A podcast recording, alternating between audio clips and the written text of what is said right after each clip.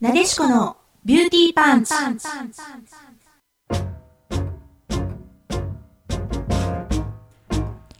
皆さんこんばんは。ここ、インターネットラジオ、レディクロの神戸スタジオからワールドワイドに配信。私、神戸元町美顔美肌エステビューティーサロンなでしこのオーナーエステティシャンの清水正樹とあなたのモテルを作るスタイリスト、エミや洋服店店長エミ深也が、美容、ビジネスファッションなどなど、身近な知りたいをお届けする、聞けばとっても元気が出る、運気も良くなる番組です。どうぞ最後までお聞きくださいね。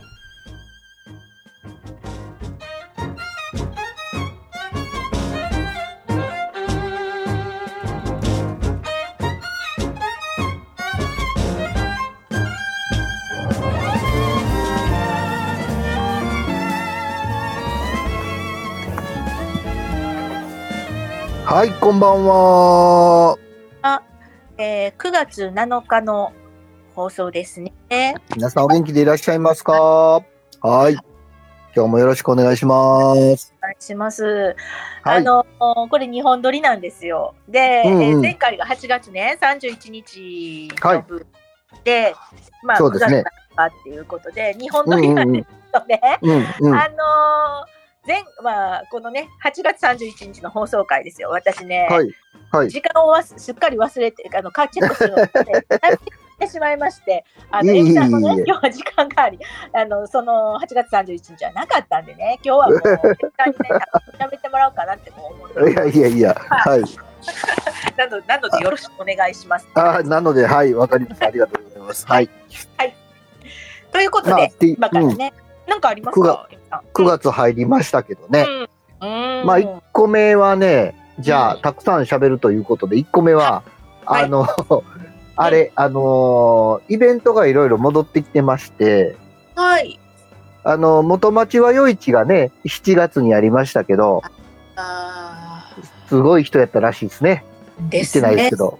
うん、で、あの、水道水もいつもあの、7月の末にやってたんですけど、はいあまりにも人が来すぎて、はい。ちょっと恐怖を感じた、あの、運営陣がですね、ええー、ふ恐怖9を感月じ、た。もはう恐怖感じるぐらい人来るんですよ、水道水も。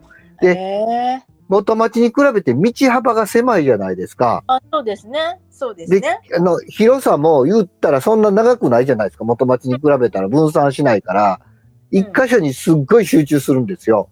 うん。すると、あの、西にも東にも行けない状態ができちゃうので、そんなことなるんだ。なるんですよ。あの、あの8メーターの道が。動けなくなるんですよ。なので、ちょっと恐怖を感じた運営陣が、えー去年から9月に夜店を移動しまして、はい。 9月に1回だけやるというような形になってます。おーで、今年。は9月の16日へーはい。の土曜日はい。に開催する予定になってまして、はい。えーっと、7時、7時から9時ですね。はい、うん2時間の夜市ということで、えー正式な名前が夏の夜の大通り、えーまはいえー夜店夜店大通りかなっていう名前で開催をさせていただきます。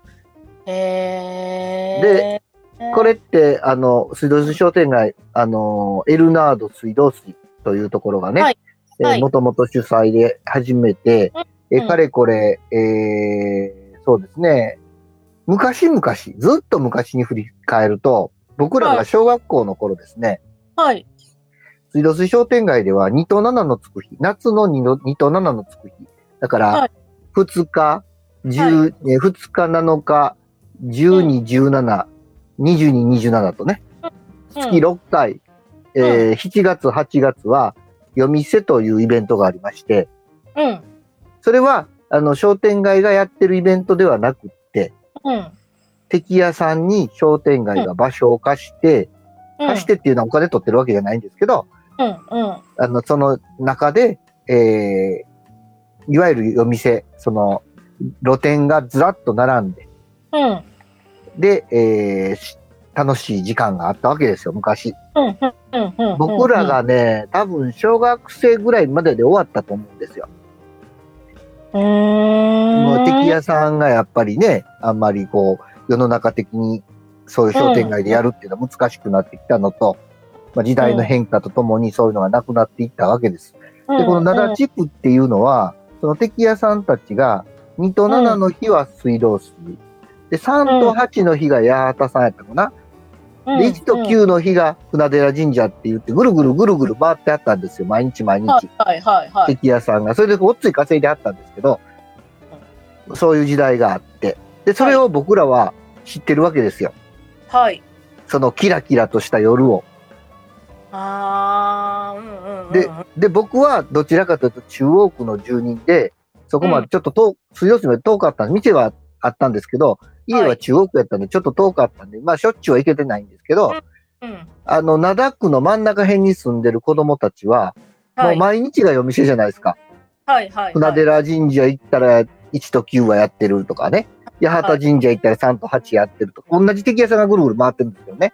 あーなの、で、もう自転車乗ってぐるぐるぐるぐる毎日毎日、えーその夜店に行ってたっていうようなね、ことを聞いたこともあるんですけど、それぐらいね、子供にとってはキラキラキラキラした素敵な夜やったんですよ。そうですよね。そうなんですよ。で、それを震災後、うん。僕らはそれを覚えてて、でうん。やっぱあの楽しかったことを今の子供たちにもしてやりたいよねっていうことで復活させたのが水道水夜店なんですよ。なるほど。うん。だから歴史は結構、まあ、そういう意味では古くって、うん。うん。で、そういう夜店を今回9月の16日にね、またやるわけですけども。はい。あのーまあ、コロナでそれこそ3年ぐらい空いて、去年久しぶりに、えー再開するということで9月に移動して9月からスタートするんですけども、はい。あのーエルナード水道水っていうところが、はい。一番まあ、あの、東西にあるアーケードのついてるとこがエルナード水道水って言うんですけどね、水道水来たことある人やったらわかると思う。うん。けどそこが主催してやってて、そこの理事たちが集まっていろいろ知恵を絞ってお店やってたんですけど、だんだんと理事のなり手も減ってきて、あの、高齢化もあってね。うん。うん。で、あのーなかなかそれをやるのが難しくなってきたんで、近隣の人巻き込んで、近隣の人たちと一緒にその祭りを作っていくというようなことをやってまして、で、今日、えー4年ぐらい前にそれに、それを組織化して NPO 法人を作ったんですよ。うんうんうん。ワクワク西灘っていう NPO 法人を作って、で、そこが、えー業務委託を受けて、夜店をやるっていうことに今なってるんですけど、うん。で、2年目、えーえーっと、再起動しだして2年目ですよね、今年ね。うん。は、うん。なんと、えー今まではエルナードだけでやってたものが、えーうん一丁目商店街って言って、あの、東の方ですね、水道水の東の方、アーケード抜けて東の方うん。の商店街、一丁目商店街っていう、そちらの方とか、それから縦の道、灘中央筋商店街とか、まあ、たくさんの団体の集まりなんでね、水道水っていうのは、はいはいそ。のは中、いその中央筋商店街であるとか、灘中央市場であるとか、そういったとこが同時開催でやるということが決定して、今年はかかなり広い広範囲で夜店が行われるということで、はい、どんどんどんどんとねなかなか面白くなってきたなと思って、僕らの夢やったんですね、全体でやっていくっていうのがね。うんで、うん同時多発的にあちこちでやってるっていうのがもうやっぱ夢やったんで、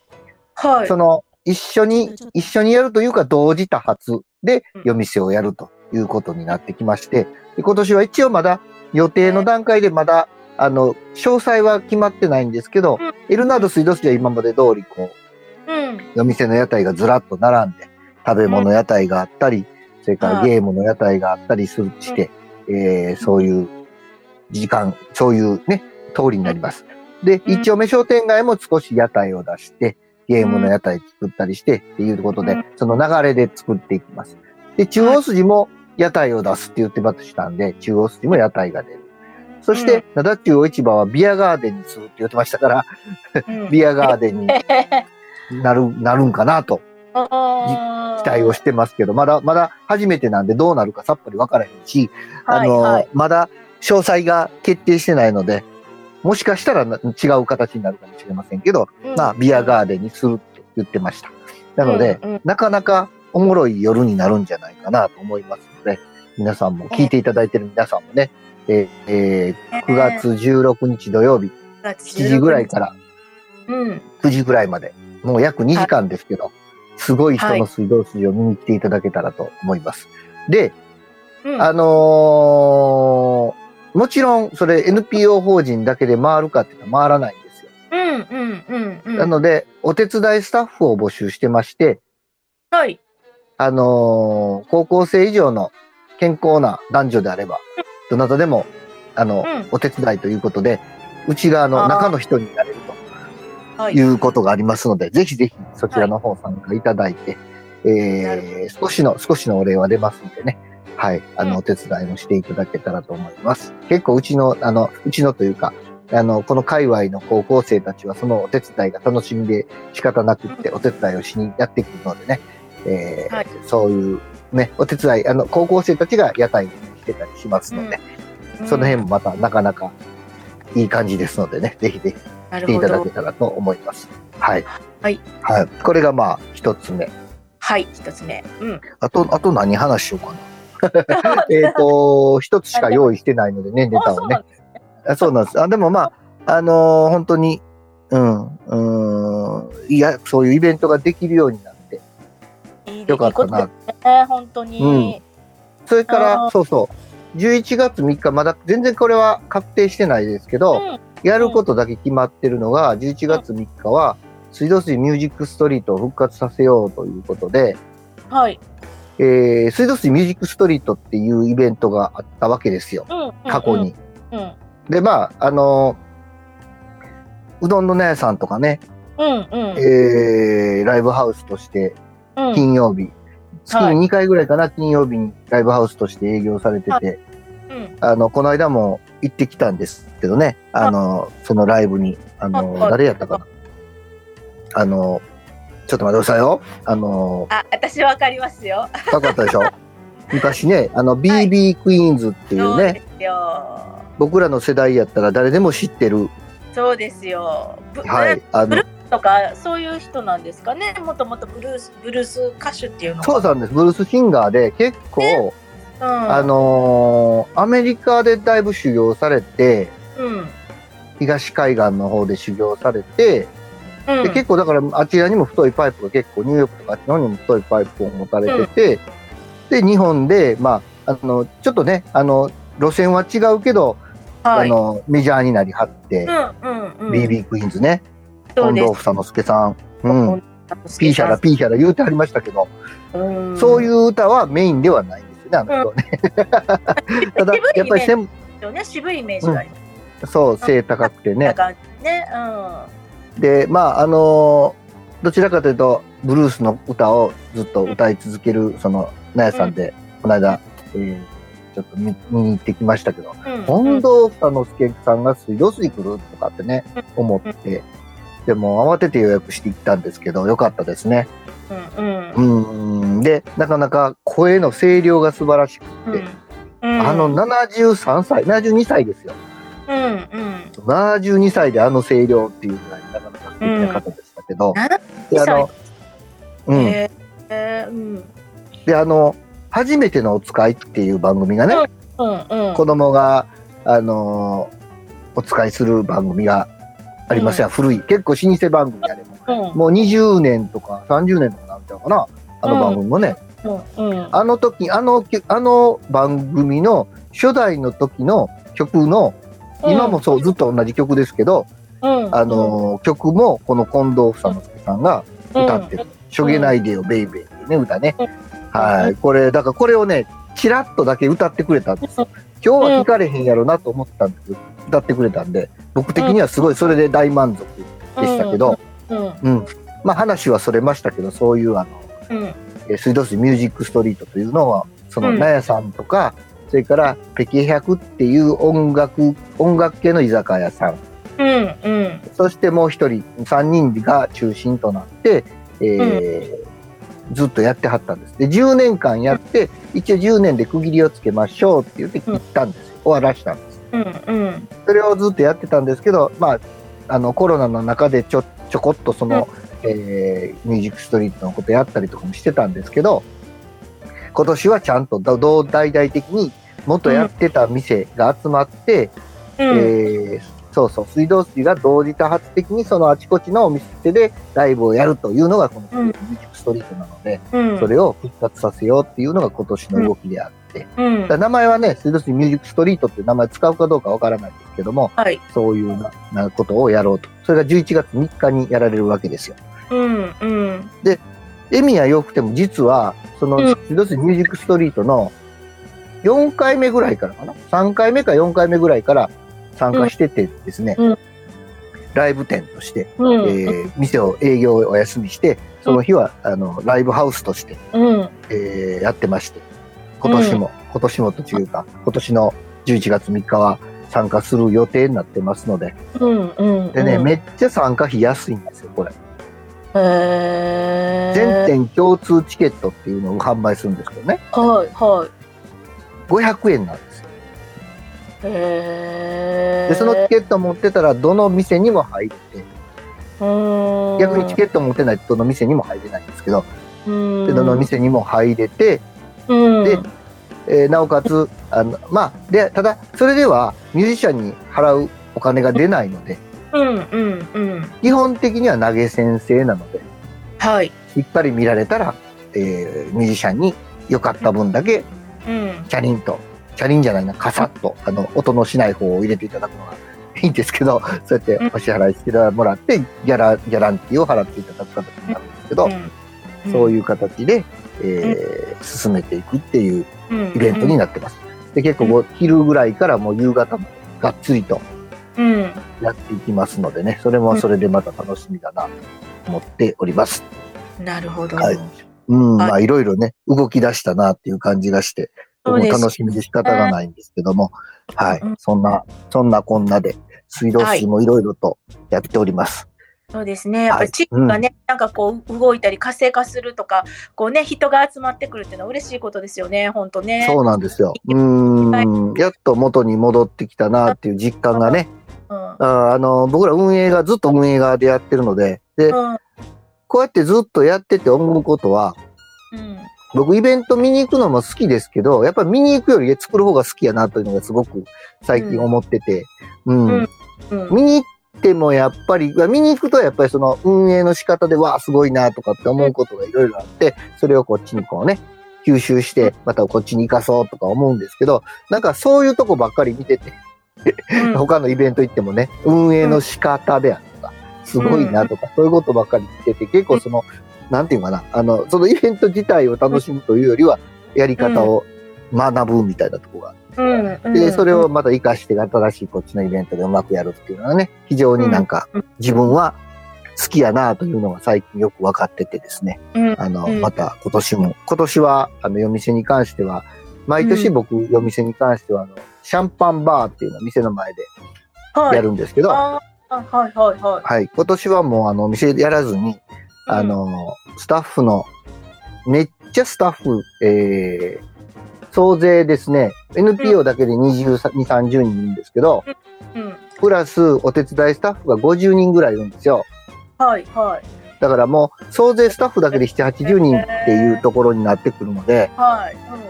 その人たちの動画を撮って編集しようかなと今年は思ってて、うん。そう、が頑ん。張ってるスタッフを撮ってあげたいなと思ってて、うんうん。なるほど。それを。ちょっとやろうかなと思ってましてね。はい。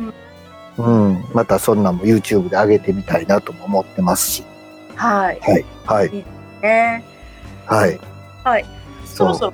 そろかな。え、まだ大丈夫です。あと10分ぐらいでありますので大丈夫ですよ。はい。ね。はい。まさきちゃん何か。いや、本当ね、なんか、うんあの、私もその商店街っていうの行くことがあんまりなくて、前は、あの、ほら、私、西本出たのでね、あの、うんうんまあ商店街が身近だったじゃないですか。そうですよねあの、あの、夜市この間夜市。元町洋一。行ってないんですけど、なんか、あ、 YouTube とか、そういうね、はいなんか、うんあの、他の方が上げてるやつを見ると、なんかは以前よりもね、あの、夜市も最初の方って、そんなに開催して最初の方って、うんしうかんも。火曜日だったと思うんですよ、確か。平日ですよ。あの平日あそこは平日ですよね。火曜うん火曜日なんですよね。あそこ土日やったらえらいことになる。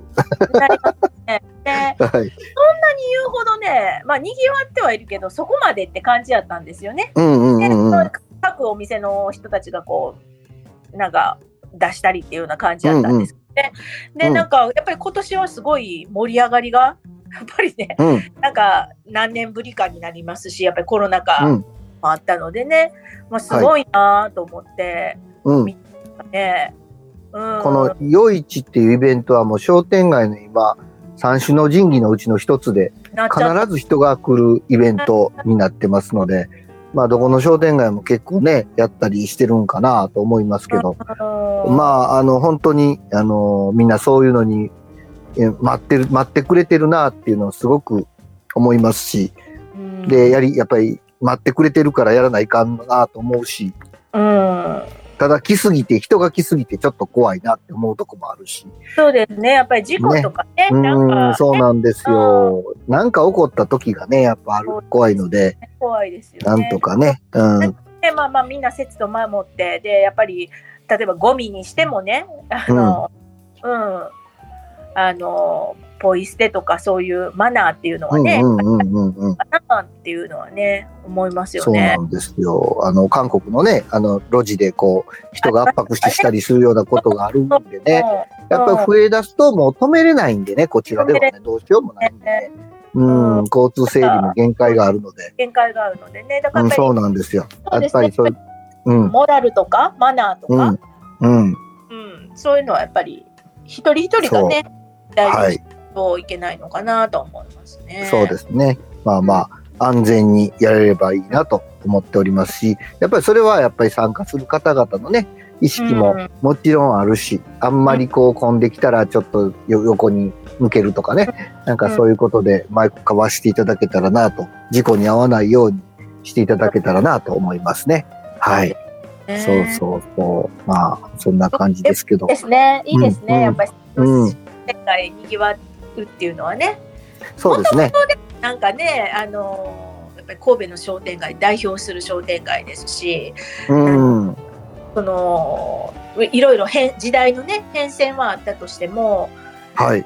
やっぱりなんだろう東の台所的な感じなのかな。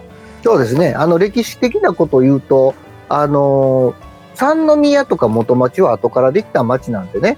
うん。ですやよっぱりね。、あの、東側、あの、大阪方面から来た時に、東側は、上上つついって言って、まあ、あうの、んすいえーまあ、いわゆる今のおじ公園あたりが終点やったんですよ。はい。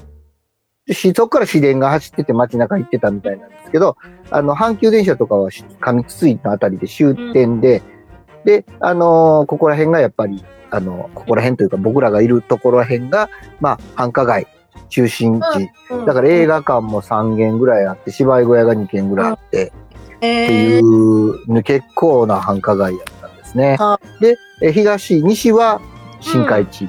新海地あたりがやっぱ一番栄えてて、うんまあ、神戸駅があるぐらいやからね、あの辺はやっぱりそれはそれで、うんえー一番の中心地やったんです。うんで、真ん中が抜けてて、真ん中がいわゆるその、まあ、大きい生田川っていう川がね、でっかい川が流れてたみたいで、今はちょっと新生田川に流れ変わってるけど、うんフラワーロードのとこはずっとね、川やったみたいで、うんはい、そういうところなので。で、あとだんだんこう、その何もないところに大きな町が出て再開発されたっていう形でなってるので、やっぱりこの水道水っていうところは、もともとは、あの、中心地だったんですよね。うんうんうんで、やっぱりその南側に神戸製鋼ができて、うんで、あのー春日の道の南ぐらいには川中があって、はで、い。その職工さんたちが多く住んで、あーだか、ら、交代、ね、2交代とか3交代の時代ですから、うん、あの、眠らない街やったんでしょうね。う、うんん。ううんん。。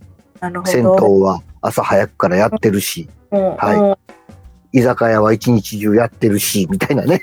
そういう、うん、はい。そんな眠らない街だったんでしょうねっていうところ。今はもうね、神戸製鋼さんも、その、一部稼働してますけど、ほとんどが、あの、加古川の方に、本社あ、本社とか、工場、工工場部分も移動されてるし、うん川中もそうなので、うんあのーうん、あんまりこう、職工さんが、この、灘っこ界隈、うろうろしてるっていうことは減りましたけど、うん。はい、そういう、神戸成功とか、そういう高度経済成長とともに、ね、うん大きくなった街なんやろなって思ってます。うん、なんで、本当に、あの今やねちょっとそういう意味では人そういう人たちが少ないのであれですけどうだんから銭湯とかもめっちゃあったんですよね昔はね。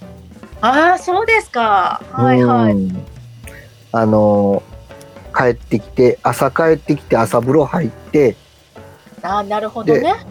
朝ごはんをうん朝か。ら空いてる居酒屋で食堂みたいな居酒屋みたいなところでいっぱい飲んで食べて、うんで散髪屋さん行って帰って寝るみたいなね、うんそういうパターンなので大体こう銭湯がたくさんあって銭湯の周りには居酒屋が何軒かあってでうん必ず床屋さんが一軒あるっていうねこういう組み合わせがあったみたいですあちこちに、うんうんううんん。の銭湯は一軒だけなっちゃいましたけどねはい、えそんなうんーまあみんなね内風呂がありますからねお家の方にねそうですね。うんまあ時代の流れですけどもね。そうそうそうそう。はい。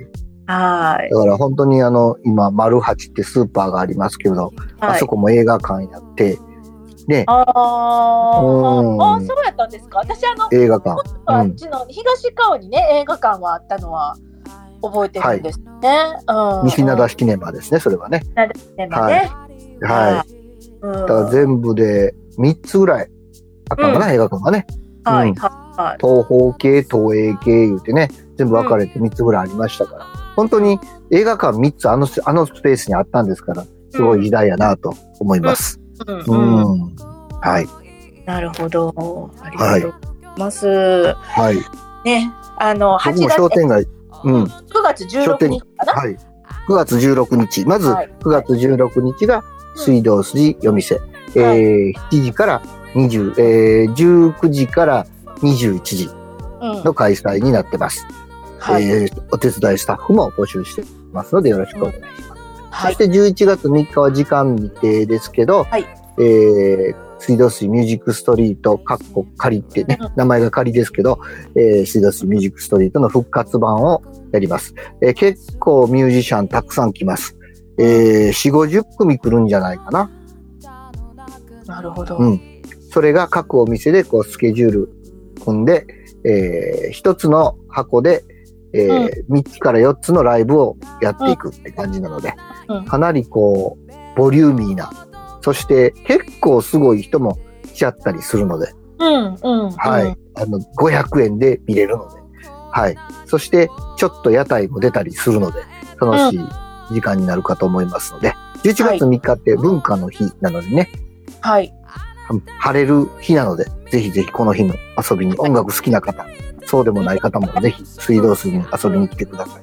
あとずっとやってるのがつまみ食いツアーっていうのやってますんでね。でもこれも素敵なツアーですよね。うーん、これね、今 NPO 法人のちょっと違うところがやってくれてるんですけど、うんすごくククオリティが上がってきて今すごいいい感じなので、えー水道水つまみ食い、えーつまみ食いツアーって調べていただくと引っかかると思うので、はい、これもまたググっていただけたらと思います。今日は商店街ネタ盛りさ盛りだくさんでしたね。はい。ねありがとうございます。はい。今夜もお送りしたのは神戸元町、えー美顔美肌エステビューティーサロンなでしこ清水正樹タロットヒーリングスクールの清水正樹とあなたのモテルを作るスタイリスト、エミヤ洋服店店長、エミシンヤがお送りしました。それではまた来週。ごきげんよう。あなたは遠く宙を待って私を置いてくどんな仕草も